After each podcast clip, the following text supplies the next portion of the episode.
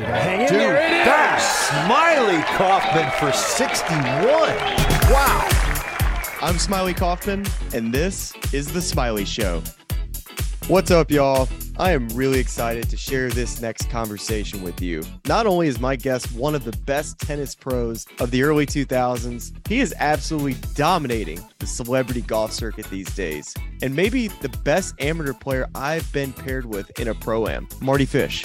Mardy and I talk a little golf, but most importantly, we get into the mental health adversity that each of us face as pros in our respective sports. My hope is that the vulnerability Mardy shows in speaking about what he's been through might provide some sort of comfort for any of you fighting through that same battle. So here it is my chat with Mardy Fish. All right, we have Mardy Fish joining us on the Smylie Show. Mardy, good friend of mine. We played some golf together, known him from uh, the golf course at Madison Club. First time we played together, and man, I tell you what, I think you're probably the best amateur I've ever played with. And thank goodness you were playing a scramble that day because I was a little concerned that you probably would have beat me best ball. But played with Mike Meldman, JJ, the boys out there. Remember that day much or no? I do. No, it wasn't at Madison. It was at uh it What? was you were playing no no, you were playing in a tournament. It was in Vegas. You were playing in a you were playing in the event and we played we came and played the pro am. You're so right. I don't know why. I just I had Mike and Mike and JJ and it was like the three of us and you. you're so right because they did that snake trick on Well, like you would- 17. Yeah, you would forget. I wouldn't. You know, I mean, you'd forget about playing with three hacks, and I wouldn't forget about playing with a professional golfer who had been a PGA Tour winner and all that stuff. And like, I don't play very many like proams, uh, you know, like on the course the day before a tournament. So I remember, and I'm sure you do. I, Madison. I, would can't have loved remember. it to be at Madison. I love Madison Club and uh and, and all that. And I'd be happy to play golf with you at Madison too. But no, Mikey flew us over uh on the Casamigos jet or the Discovery jet or whatever it was, and JJ in tow as always. And uh and it was at the it was at Summerlin, TPC Summerlin. You're 100% right. You could see why I would have thought we were playing at a Discovery property. The fact that we were playing with with Mike and JJ and got the Casamigos crew. It, it's just normal to think that we're at a at a uh, Discovery property. I thought it was the reason why I thought because typically it you know we all go play uh, at Madison Club the week of the American Express tournament. So it just in my head I was thinking we'd played out there. Maybe we did play out there once. I don't know. I, I'm sure yeah, I'm sure we did, or I'm sure we did uh I'm sure we hung out there for sure. But no, dude, that was uh I'll I'll I'll never forget that. I mean, like I, I've only played one other um pro well, that's not true. I got to play in a uh PGA tour event, and so I played in the pro am for that. They made me work for that, the 3M. I'm So I a played in brag, man. Multiple, multiple pro-ams in that in that tournament. But dude, I've only played in two of them. And and I played with you, I played with Xander, and I played with Harris English. And and so I remember all of them, and they were they were super fun. Well, that's a great crew of dudes there, man. That's uh can't pick them any better than that. Well, you obviously world class tennis player, but you know golf is a big part of your life now as you move forward and uh, in what you do. And I really want to kind of start there. Where where did did you start playing the game of golf at a pretty early age? Yeah, I played um when I was born, my mom tied a string. I was born in Minnesota, and my mom, we had a basement. My mom tied a string to the ceiling and, you know, brought it down to my level where I could basically just when I could stand. And she put like a baseball bat and a golf club and a tennis racket kind of next to each other. And, and she tied a string in a, you know, a ball to the end of it, a wiffle ball, a tennis ball, whatever it was. And, and so I'd grab whatever club was next to me or whatever racket or whatever and I'd swing it and I'd swing everything from the same side. It was a righty tennis backhand or a lefty baseball swing and a lefty golf swing. And so it was all the same the same side and so I developed um really good I did it for my son as well because I developed like really good hand-eye coordination from um I think from even you know an early age stuff like that and so it's always felt really natural for me to swing from that um, side. And then ultimately in tennis, my by far my best shot was my two-handed backhand. And um, you know, I could sort of time the ball in baseball, what little baseball I played up until, you know, 13 or 14 years old. And then obviously golf. And that's I think one of the reasons why golf comes um, pretty naturally or easily for me is because um, is because I just learned at such a young age that muscle memory so so early on, like a language, right? I mean, you learn a language when you're you know an infant, and it's you know infinitely much easier than it is learning a language when you're 30 years old, right? So so it's just natural for them. So I don't, you know, I've never really taken any lessons or anything in golf and don't really know why things happen, but I know that I can um I can sort of get it to where get the club to where I think it should be.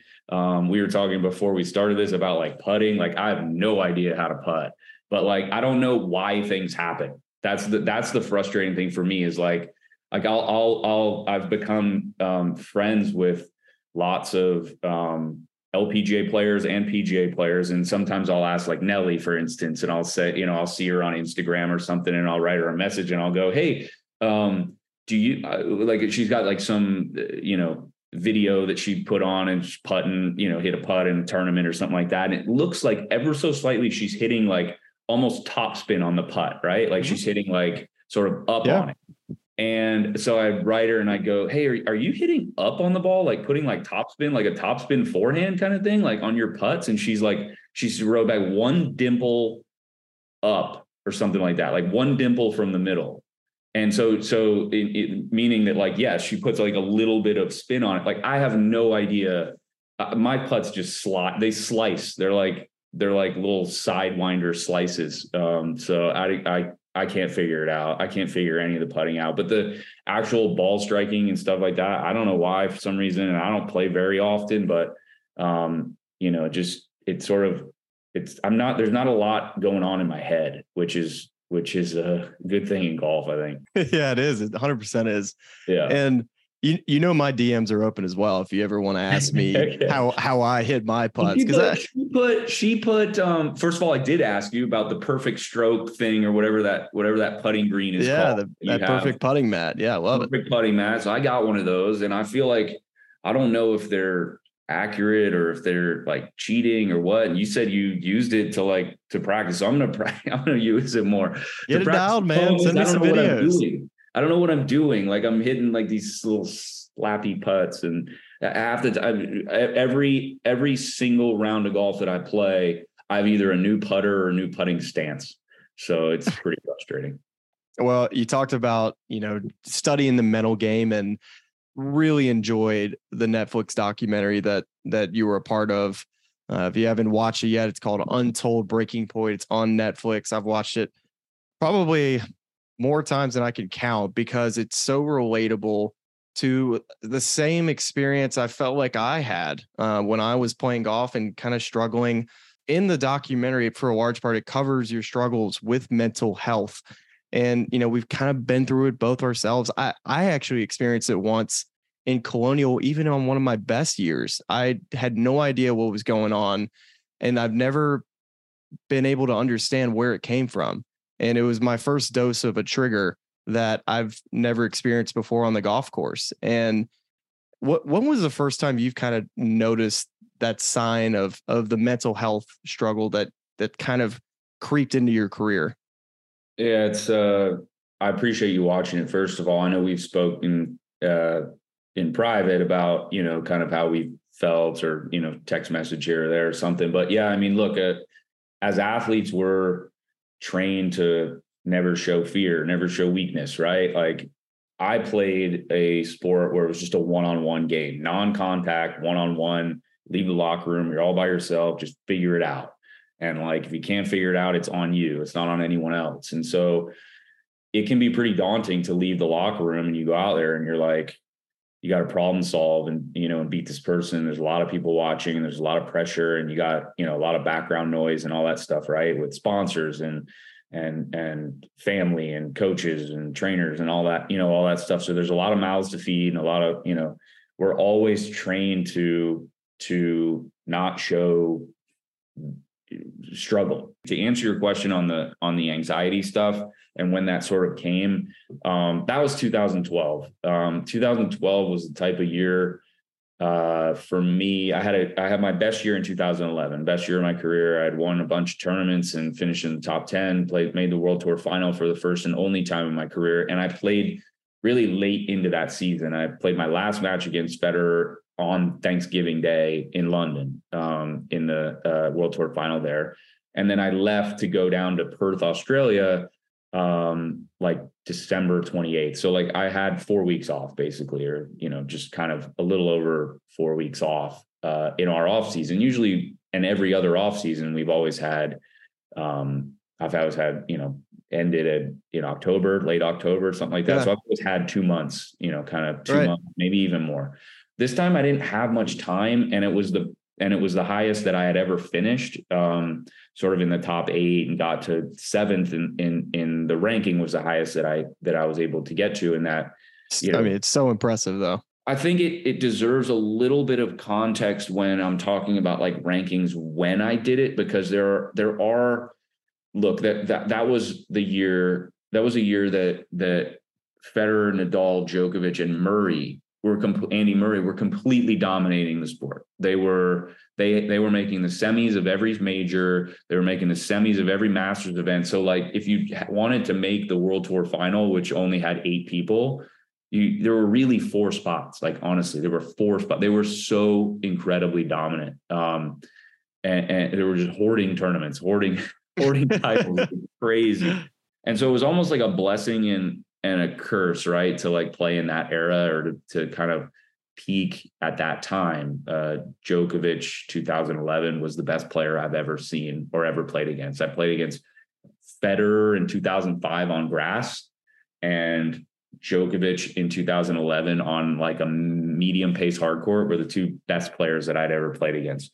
So, so in that, in that year, I had, you know, the next year I had sort of started a lot of um, expectations for myself. I had a lot of expectations from others. I was the number one American as well, which was a, a title that Andy Roddick held for for a long time um, in my career and did an incredible job of um, of uh, you know being the alpha male and sort of having to deal with all the press and stress and expectation and all that stuff. And so it was kind of on my shoulders then and i you know i wasn't used to it. So it was a lot of pressure a lot of stress a lot of anxiety and a lot of it was normal right? Like i just right, yeah. didn't know how to deal with it. Those are the positions and situations you want to be in and like i wanted to be in because i wanted to be the best that i could be. I wanted to be you know one of the best players in the world and competing for major championships competing for big events and playing you know playing those guys in big events. Um and so the expectation and pressure changed for me. And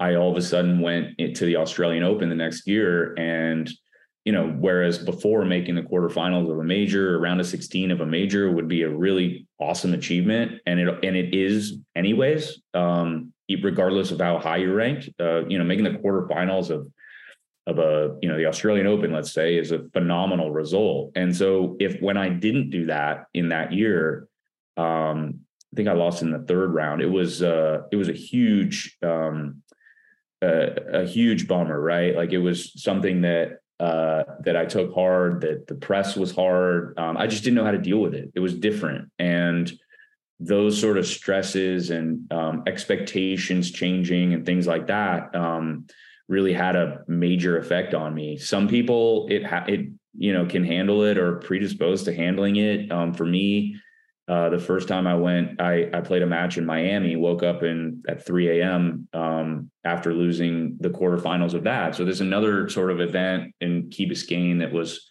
a tournament that I grew up going to as a fan, right? And so to even play in it was an incredible experience, right? But now I'm, you know, in the top eight in the world, and I'm I'm you know just seeded just to go to the quarterfinals, and like I'm supposed to get to the quarterfinals, and then let's see what you can do from there, and see if fish can get to a higher level than he is now kind of thing right and and I lost in the quarters to a really good player and like I walked back into the locker room and I could hear like the announcers as the TV's on in the corner of the locker room like pathetic effort from fish today you know that kind of thing and I'm just like oh man like I I know I didn't play well but I I tried hard you know like I, I and I, oh, I yeah. You know, and it just it was just something to where um it was really jarring for me. And I'm I'm the type of person that likes to be liked, right? Like I like to treat people. I've got a, a lot of friends. I feel like, and like I I I like having a lot of friends. If that makes sense. Like I I like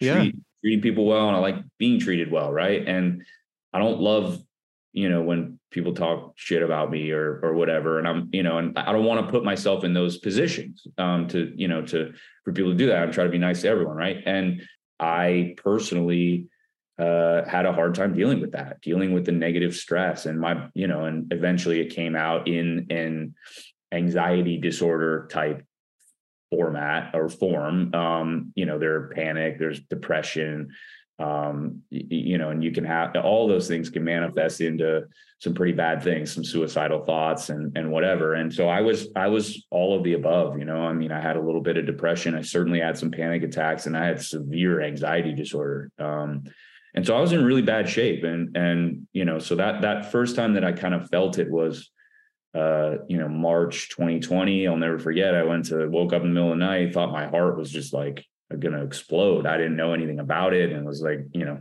beating 220 beats per minute. I worked and and trained really diligently. Um, and so I, uh, uh with a heart rate monitor always when I was, uh, you know, practicing and stuff. So I knew how high I could get my heart rate. I was a really hard worker.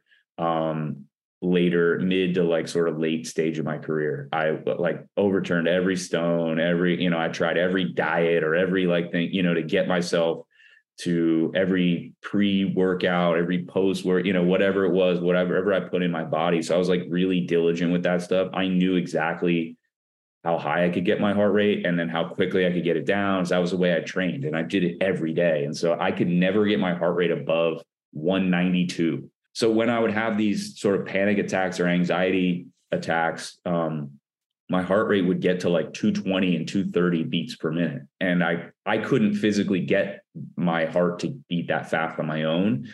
And so i thought something was wrong. And i was you know i thought genuinely thought i was dying. Like my heart's going to explode and like i can't you know and you get those thoughts with anxiety disorder. Anxiety is like you know having your it's hard to it's really hard to um to uh to to i don't have the vocabulary to like really articulate what anxiety disorder is or like what is anxiety but like my mind i'm my body is presently here right now but my mind is like two weeks down the road right? And like it's so like, relatable. Yeah. what am i doing over there? Why am i thinking about something that's literally 10 days away when i'm right here and i'm not present right? So like that's anxiety um, getting way down past that, you know, getting way past uh, into the future of, you know, what you're what you're trying to do or what you have to do or what you're gonna do. And I still have um, small issues with with that stuff, but working, you know, I work hard on it um, all the time, and so it's uh, it's something that will always be a part of my life, but um, but uh, that's something that I have a nice grasp on at the moment. Yeah, well, I'm with you in that fight. You know, I I would say for me, uh, it's all relatable. Everything you just talked about, and the negativity. That's something I like to be like too, and that's was something I've never had. Um, the social media age of just the bullying of not playing well and me trying to prove people wrong that I could play better. But now I'm dealing with performance anxiety on the golf course where I used to have a pretty good protocol of how to deal with doubts and different thoughts on the golf course that just pop up in your head randomly that you can't control. Anxiety is different. And you'll have a thousand different thoughts that aren't even close to anywhere near the thoughts that you had and and what it did to me and you you talked about how long a round of golf can be i would get to about the seventh hole and i would be so mentally fatigued from just a mental battle that I was dealing with on the golf course.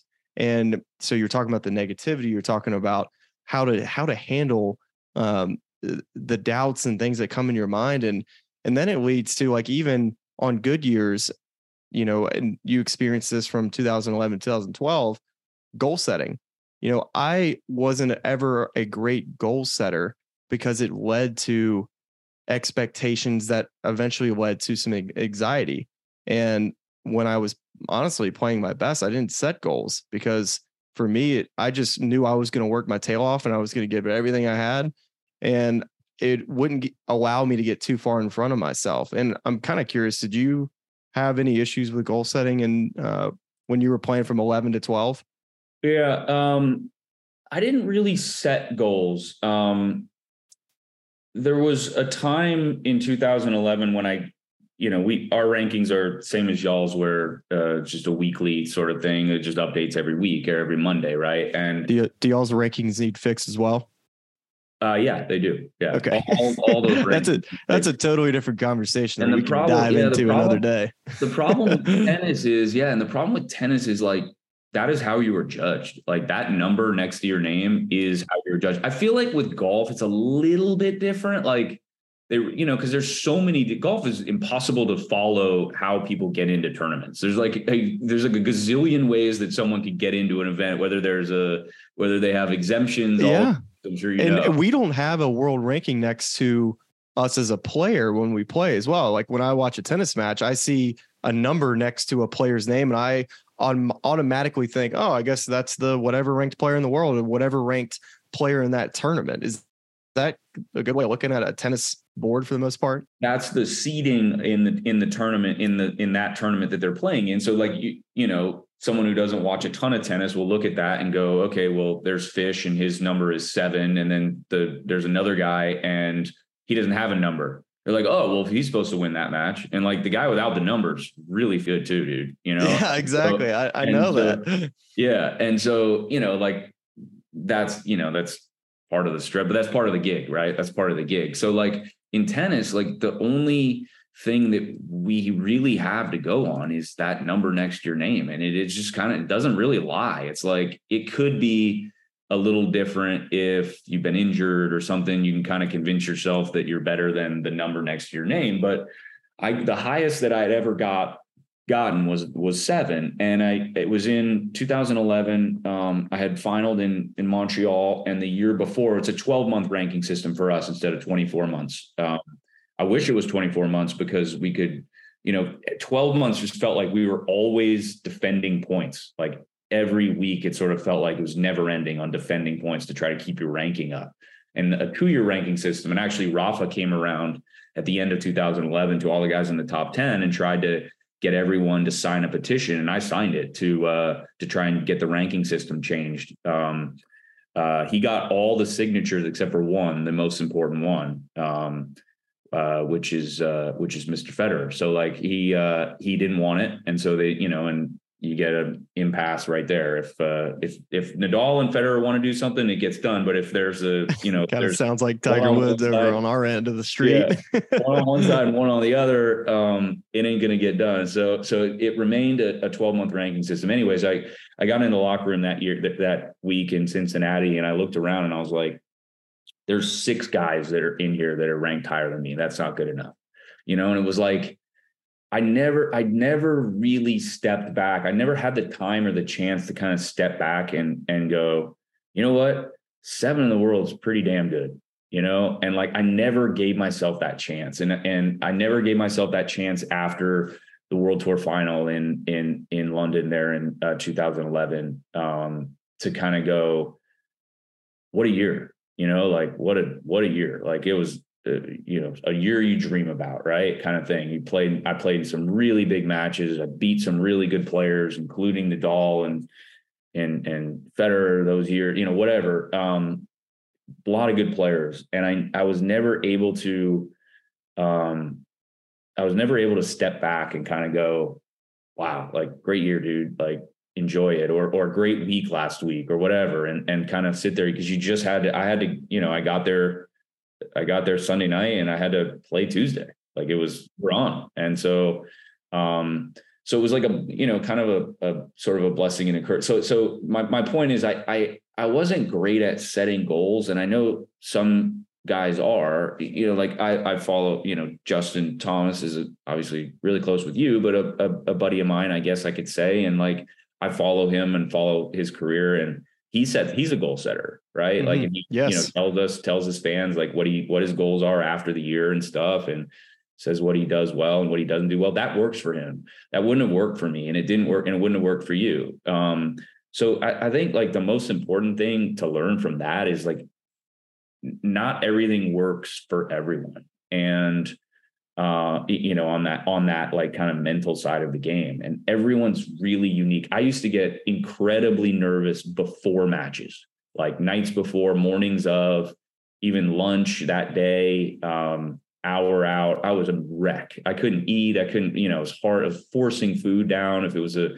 you know a match that three of you know three out of five set match in a grand slam forcing chicken and rice down. I can't eat it right? And i'll give you a quick story. I played the first time I made the second week of Wimbledon, which is like a really kind of a kind of a milestone, if you will, and with players because they Wimbledon's two weeks long, but the middle Sunday they take off. They don't have any play on the middle Sunday. And if you make the second week, you get to hang out that middle Sunday. No one's allowed on the grounds, no fans or anything. So it's like the quietest, best day of the year if you are in that second week of Wimbledon. Um, so I made the second week of Wimbledon. Then everyone plays the Monday. I played a guy named Tomas Berdych who had made the final the year before and lost to Nadal um, in the fourth round that year. I'm getting ready. I'm getting my ankles taped on the uh, one of the training tables down in the in the training room, and I look over, and my opponent Tomas Berdych. We're we're we're 45 minutes from going on the court. He's sound asleep. He's snoring. and I'm like, I there's no way I could do. I mean, there's I don't. How is that even possible, right? As soon as they called my name, I was I felt great. I was like, okay, time to go. And I was, was it always that way for you though? Even I after was never nervous. Like like obviously I got tight, but like never nerve like really nervous to like start a match or anything. It was just the way I was wired. But that guy was was you know not nervous at all before matches or whatever he got into the matches and he was super nervous when he got into the matches so like everyone's really my point is like everyone's different everyone's unique not everyone can prepare like Nadal or warm up like Nadal um they need to you know I could never Rafa warmed up for an hour like for for his match. Like I warmed up for like 15 minutes. I didn't want to waste any energy. Rafa wanted to like get his body going and warm up hours before he played. Everyone's really unique and different. Finding that like that sweet spot of like what you do and what you what you do well and what makes you comfortable is the most important thing and it's really hard to find. So you pl- you were able to continue to play tennis with freedom and not experience really any performance anxiety? there were there I came back in the next the next year 2013 in March in Indian Wells was the first tournament that I had played so I didn't play from September to March the next year um I was pretty nervous during that time right like I was okay. like is it going to come back is it um is my heart okay I had a heart procedure called tachycardia which um is called I had an ablation which is not a not a heart surgery, but it's a procedure. It's in, you know, they're messing with your heart. So it's like a little uncomfortable, but um, but but they fixed it and I was fine. Like physically, I was fine. Um, you know, mentally that should have given me um the sort of positivity to move forward and like just compete and all that stuff. But I was in such a I had such a bad um experience with the anxiety disorder that um you know that if i didn't have the support system that i had if i didn't find the doctor and get the correct medication to put myself on the right path there's no telling if i would be here or not. And i tr- truly believe that. I don't i had thoughts of of am i going to be around? Um, am i going to hurt am i going to do something to hurt someone that i love um, that's around me um, because i'm you know in you know feeling this way so i was really nervous in at times when um, you know, when I was going through those, you know, those kind of experiences, sort of late 2012. Um, and then just over, you know, time heals everything, you know, heals a lot. And, and I learned from every sort of episode that I had and learned from, um, learn from you know the experiences I had, whether it was on an airplane and I'd freak out and have an anxiety attack or something like that. I'd learn from it and try and get better at it, and got to got to a point where um, where I where I was really comfortable ending my career, um, ending my career in like four or five tournaments, the tournaments that I love, the tournaments that I felt most comfortable in in the United States. So I didn't have to travel very much, um, and I wanted, desperately wanted to end at the U.S. Open, the place that it was all sort of sort of taken away from me. Because if you remember, I was still in sort of the top ten in the world at when I had to pull out uh, of the match against Roger in 2012. I was still that was the really number one American. match. Yeah, that was a really big match. We were uh, we had just played the week prior two weeks prior in Cincinnati in a big match. I think in the semis there was a you know really tight match as well. So you know I thought I could you know thought I could really had a shot to compete with him there. And you know it was a big match. Of, you know my dad's birthday on Labor Day and you know just sort of the the the match you want to get to the match you work so hard to get to right and and the fact that i couldn't even go out there and play and that was the only way that i was going to get through it was um you know obviously jarring um but i learned from it i learned from all the all the episodes and and sort of you know had the support system and support system's massive being able to talk to people once you get comfortable with your own skin or comfortable being vulnerable. Um being vulnerable was a huge part of it just like with loved ones just sort of saying like i'm not okay. Like i don't i am not good. I don't feel good. And you know at times you can It can be so uh, difficult. yeah you can take it can take a long time for you to get to that point. It can take too long um sometimes to for you to get to that point. And um and i think that's where you see sort of the um the toughest moments of people um you know make decisions or or whatever um when they're in you know like why did somebody do that? Or why did somebody commit suicide? Or why did somebody do this or that? Like man i was like really close to that. And so i can understand that if they didn't have a support system if they didn't have the the medication to you know to put serotonin back in their brain it's a chemical imbalance in your brain. Like if they didn't if they didn't have those things or if i didn't have those things there's no telling where i'd be or what i'd be doing. So the biggest thing that i fa- i got out of it was judgment like not judging people why they do things you know understanding that that everyone is dealing with something probably you know like everyone has their own issues and their own um, things that they're dealing with and internally and mental on the mental side of it and mental health specifically you can't see it. It's it's an injury. I feel like brain is part of your body. They call it mental health but it should be physical in my opinion because uh, uh, because it's part of your brain and part of you know and and you it's something that you can't see. And if any other injury that we had competing you know what let's say it's an ankle or something like you could see you could see us uh, limping you know like you could see us you know we broke our arm we're in a sling like oh yeah that guy's got a broken arm. But in it you know like the mental health side of it um that guy's really depressed or that person is that woman is um, you know really struggling with her anxiety or something like that we can't see that. And so the the biggest thing that i got out of it honestly was was trying to be as non-judgmental as i could because there's just no telling what people are dealing with. What would be your advice or what has been the thing for you to kind of win each day and and continue to improve mentally? What, what advice would you give to someone that also is like, yes, this all feels like me? I'd say be be open and vulnerable. Like just like it's okay. I, I said it a few times in the documentary. It's okay to not be okay. Like it's okay.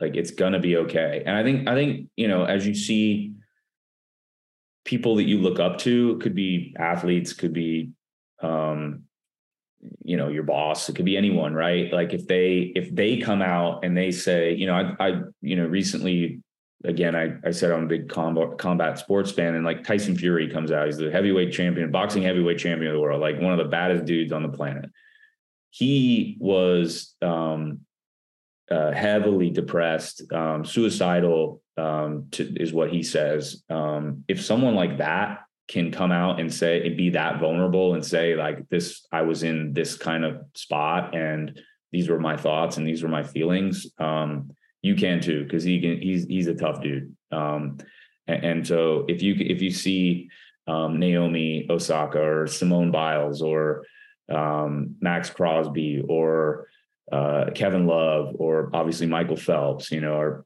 um, our buddy down at El Dorado. Um, Oh, yeah. we, uh, you know, like if they, you know, they can come out and say that kind of stuff. You know, he's the greatest Olympian of all time, Phelps. He, you know, and he can come out. We we have private conversations all the time. Just how you doing, man? Like how you feeling? Call me if you need anything, like that kind of stuff. Call me if you want to talk. And you just um, be open, be vulnerable, with loved ones um, because I promise you that they're probably dealing with something similar as well. Mm. The, the the the the true moment when I was a that was really eye opening for me um, early on was uh, it was finding out how many people just in the United States deal with mental health issues. It, tens of millions of people, and like it's it's more than fifty percent, you know, and so that's a lot of you know that's a lot that's of a people lot. that are dealing with this similar issues that are trying to find um, ways to combat it ways to get their mind out of it change the channel on your negative thoughts and all that stuff I've been through a million things and ways to do it ways to get out of it and stuff and um, it's okay like I, I like i'm totally fine being vulnerable on a podcast that we don't know how many people are going to watch this, people I've never met before, and I'm okay with it. And um, and and I'm telling everyone else that they should be too. Yeah, I was the same way. As soon as I started opening up to my wife and talking to her about just you know what I'm going through uh, for so long, I just internalized everything, and it just was everything just seemed so daunting every day. Um, so many different thoughts, but everything you've spoke about are things that I've dealt with and um, it, it still is it's never easy but you know there's there's ways to to get through it and i've i've found that breathing has worked really well for me um, just just meditation positive affirmations and uh, that's been kind of the key for me and honestly stepping away from golf man like uh, getting into broadcasting and finding success in something else uh, it's been great for my golf too now i go play golf have fun and um, I, I, don't quite have that performance anxiety anymore that I used to have, where I cared about what people think and um, constantly worrying about what people are saying on social media. It's just not the same anymore. And um, and I know so many people go through that day in day in and day out with their whether it's school, business, and sports, and it's tough. Social media makes it, it can be a very fun place and a very terrible place, and that's kind of our culture that we live in right now. It's a compared compared culture, and um, it can it's it can definitely tear you down more than it builds you up sometimes.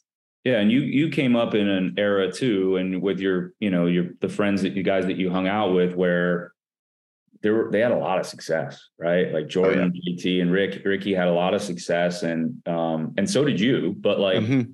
they for sure, all, yeah, the four of you had so much success that um that if one of you were to drop off a little bit it would probably feel really lonely right and and you know you sort of equate it to like and i'm always aware of uh of you know people people kind of around you that that that you care about that don't get as much attention as you do because you were a professional golfer or I was a professional tennis player, right? Like I've got a I'm very cognizant of like my sister, you know, like my sister who I love to death, grew up, you know, 15 months apart. She played tennis. She was actually ranked higher than me when we were 12 and 14 years old. Like she was a really good player, went to Florida State to play on a full scholarship, played played ten, college tennis. And so she was a really good player.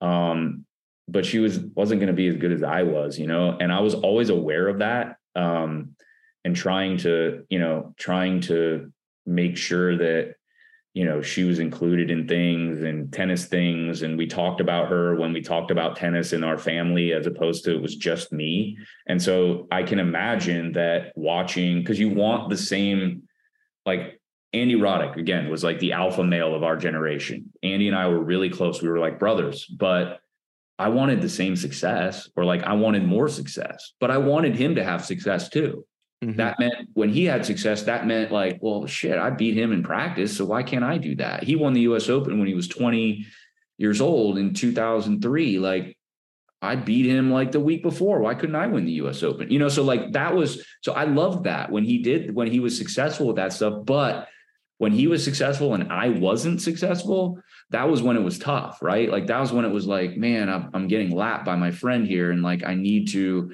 and that's that's honest truth. I didn't want him to not have success. I just wanted to have as much or more success.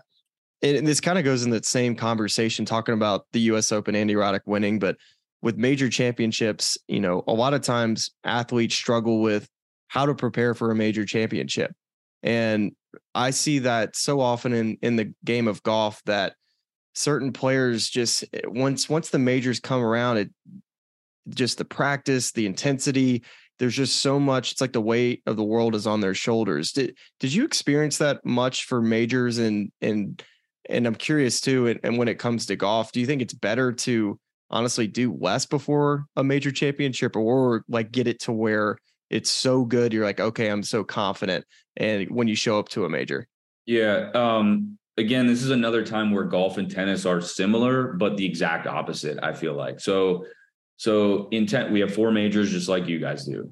Um, they're by far the biggest tournaments of the year. There's no other tournaments that we'd like to win other than the Grand Slams. Um, there's probably eight guys, like honestly, like if you got them in a room and closed the door and said, you, you honestly think you can win this tournament? There's probably six to eight guys in the US Open coming up down the street in LA Country Club.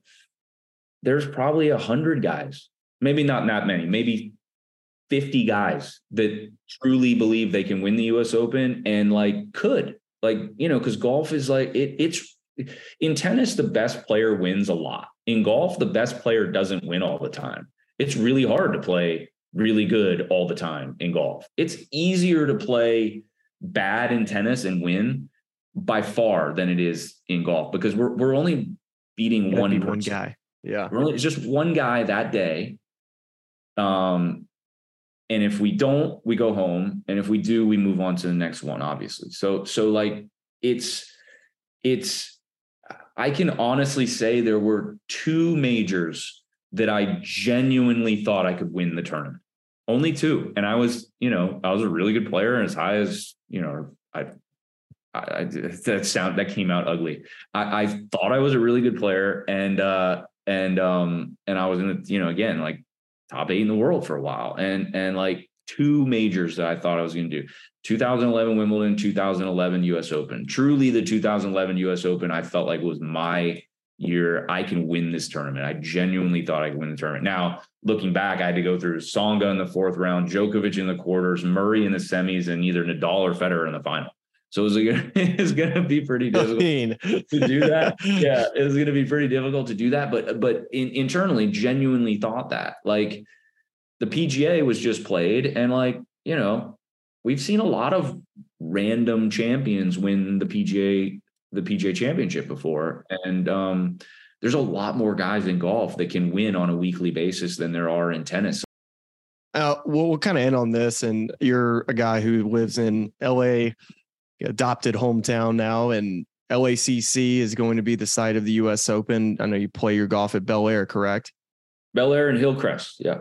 Uh, what's what's your overall impressions of LACC? I'm sure you played uh, there a time or two. What, what are the, what are what are these guys going to expect? What do the fans expect? It looks amazing. I played it once, and to me, it's going to be a fantastic venue. I, I've played it a bunch. I I love I love the course. Um, I almost said track. I'm, I'm like, I, I'm, I can't stand when someone called it a track. Um, oh, I um, do it all the time, man. um, I, uh, I, I, um, I love the North Course. Um, Riviera Country Club is Riviera is my favorite golf course in the world um, that I've ever played. I feel like every shot is on purpose. LA Country Club, LA North is right behind that in my opinion. It, every i feel like every hole and every shot is is there for a reason. You hit you know driver off well the only the only issue with la country club is you can kind of carry around your driver you know? Mm-hmm. like like riviera the first four holes you hit three different clubs. Yeah. Um you know and i i just i love that type of golf. So what what they're gonna find is um some really cool holes, some really like interesting holes. Um, 15 is a par three that's like a really short par three. I don't know if you remember that. Yeah, it's like angled like diagonally correct, real skinny, shallow green. Kind of remind the green kind of reminds you of um of Riviera number 10 green, where it's like that sort of narrow. Um, but it's like sort of up the chute. So if you laid up on 10 at Riv and then you had that sort of straight yep. shot about 100 yards or 80 yards or whatever it is, that's that type of hole. Um, it's really short. Guys are going to flip little wedges and stuff into it, but man, is it going to be a cool hole at the end of like a round or the end of a tournament? Um, I don't know where they're going to put the tee box. I don't know where they're going to put some of these tee boxes. There's some it's just know, flip wedge there, I think. And I mean, there's some holes too that play like 300 yards for a par three. So they got an interesting mix of holes. Number 11 is a par three. I was just going to say that's like, you know, 270 yards kind of thing. It's downhill, but it's a beautiful view of like downtown LA and, you know, it's gorgeous. But they, yeah, I mean, there's some beast holes out there. Um, some really hard par fours, some and into like short par fours that have like crazy second shots or like drivable par fours. If you remember, number six is like a it's like blind shot over the right, correct? Blind shot, drivable par four. And if you lay up, you again have this like tiny green to hit in and like a 40 yard flip shot. So it's like it's it's um it's gonna be and then the next hole is like a 280 yard par three. Um, like the, almost the same distance, par three. So it's like That's it's crazy. it's a fascinating course. I can't wait. I'm gonna go out there and watch in person. I'm going to watch a ton on TV. I can't wait. I love um, major championship golf, um, and especially love when you guys get your ass kicked. I love those. when the course, when you guys are struggling and the course is hard. Um, for us hacks, man, is it makes us feel better. I don't know why, but it makes as long as long as it's fair. It, I just I want I want a plus a, an over par winner I love those. I really Man. do. I don't know if the LA Country Club, LA North is going to give you that, but but the U.S. Open has always been, you know, Masters and the U.S. Open have been my two favorites that I that I watch because usually um, it takes a different style of player to win the U.S. Open or to win the British Open. Um, um, and and it's similar in tennis, right? Like the French Open is going on right now on clay and then they'll play on grass. And like it's a different type of player that's going to win those you know those tournaments or a different style of play that you have to play to win those tournaments. And i feel like the pga is usually a you know how how deep can you go? And then the us open is like how hard is it going to be um and so i hope i hope they make it hard um because i i love watching i love watching them and i love watching them kind of suffer from time to time because they're so good. It's so good. I mean, I know. I know. It's. I'll text Justin one time. I'm like, dude, how do you, do you guys shoot? How did you shoot 64 at Riviera? I don't even understand how it's possible. And he's like, dude, if it's not windy or or anything, like it just doesn't matter. And I'm just like, screw you, dude. I mean, these guys are good. Well, with all that being said, and and you've seen LACC uh, a couple different times, do you have a a player in mind that you like for the U.S. Open that you want to you want to go out ahead of time and say this yeah. is my guy? U.S. Opens obviously you always have to drive the ball well. Look, the the the two guys that I bet every major, whether they're playing or not, is Rick, Ricky, and Xander. I just feel like they're eventually they they have to win a major. Like mm-hmm. I just feel like they do. So they're I automatically take both of those guys. Okay. Um, and then I don't know, like like I I I, I mean I feel like you know again there's there's 30 guys. guys. that are playing yeah. phenomenal golf that like could very easily win. It could be you know US Open. We've seen guys that don't necessarily putt well but can ball strike it like crazy and just put it on the green and two putt a lot. Um I mean that's that's a big thing in in US Open, you know, US Open type golf. So um, I'm super excited for it. I have no idea. One of my buddies wins. I don't care if they're on the LIV or the PGA Tour at all. I just want to watch it. I love the drama. I want to watch it. I want to see them suffer. Um, sometimes, not always, sometimes, and um, and it's going to be a blast to watch. So I'll go with um, I don't know. I mentioned a couple times. We'll go with Justin Thomas. Okay, there it is, folks. Justin Thomas, the U.S. Open champion at LACC. well, I'm gonna I'm gonna be out there that week calling golf for NBC Golf, uh, or excuse me, NBC Sports. So please come say hello. I'll have the the headset on, but make sure that uh that you don't be a stranger. And as always, man, this was this was really fun. I feel like we hit it all. We hit golf. We hit um, you know the mental issues that come with being an athlete. And Mardy, thank you for coming on. It was really fun to talk, and uh, I know a lot of people are going to really enjoy this. Thanks for having me, buddy. I appreciate it. Um, I know it's been a star-studded um, list that you've had. Um, so to drop down to me was uh, no, no, no. You're kind of a bummer, I'm sure, for you. Stop it, Um, man. but, you're the uh, man. Thank you for thank you for having me, and um, I'll see you in LA, baby. All right, brother. Thanks for coming on. Loved catching up with Mardy Fish. I am so appreciative of the way he shared. Having the courage to speak about that in public is not only relatable to others, it continues to remove the stigma around mental health issues. Make sure you are subscribed to the feed because we will be back here early next week recapping the 123rd US Open. Thanks for listening and see you then. The Smylie Show is part of the SiriusXM Sports Podcast Network. If you enjoyed this episode and want to hear more, please give a five star rating and leave a review. Subscribe today wherever you stream your podcast.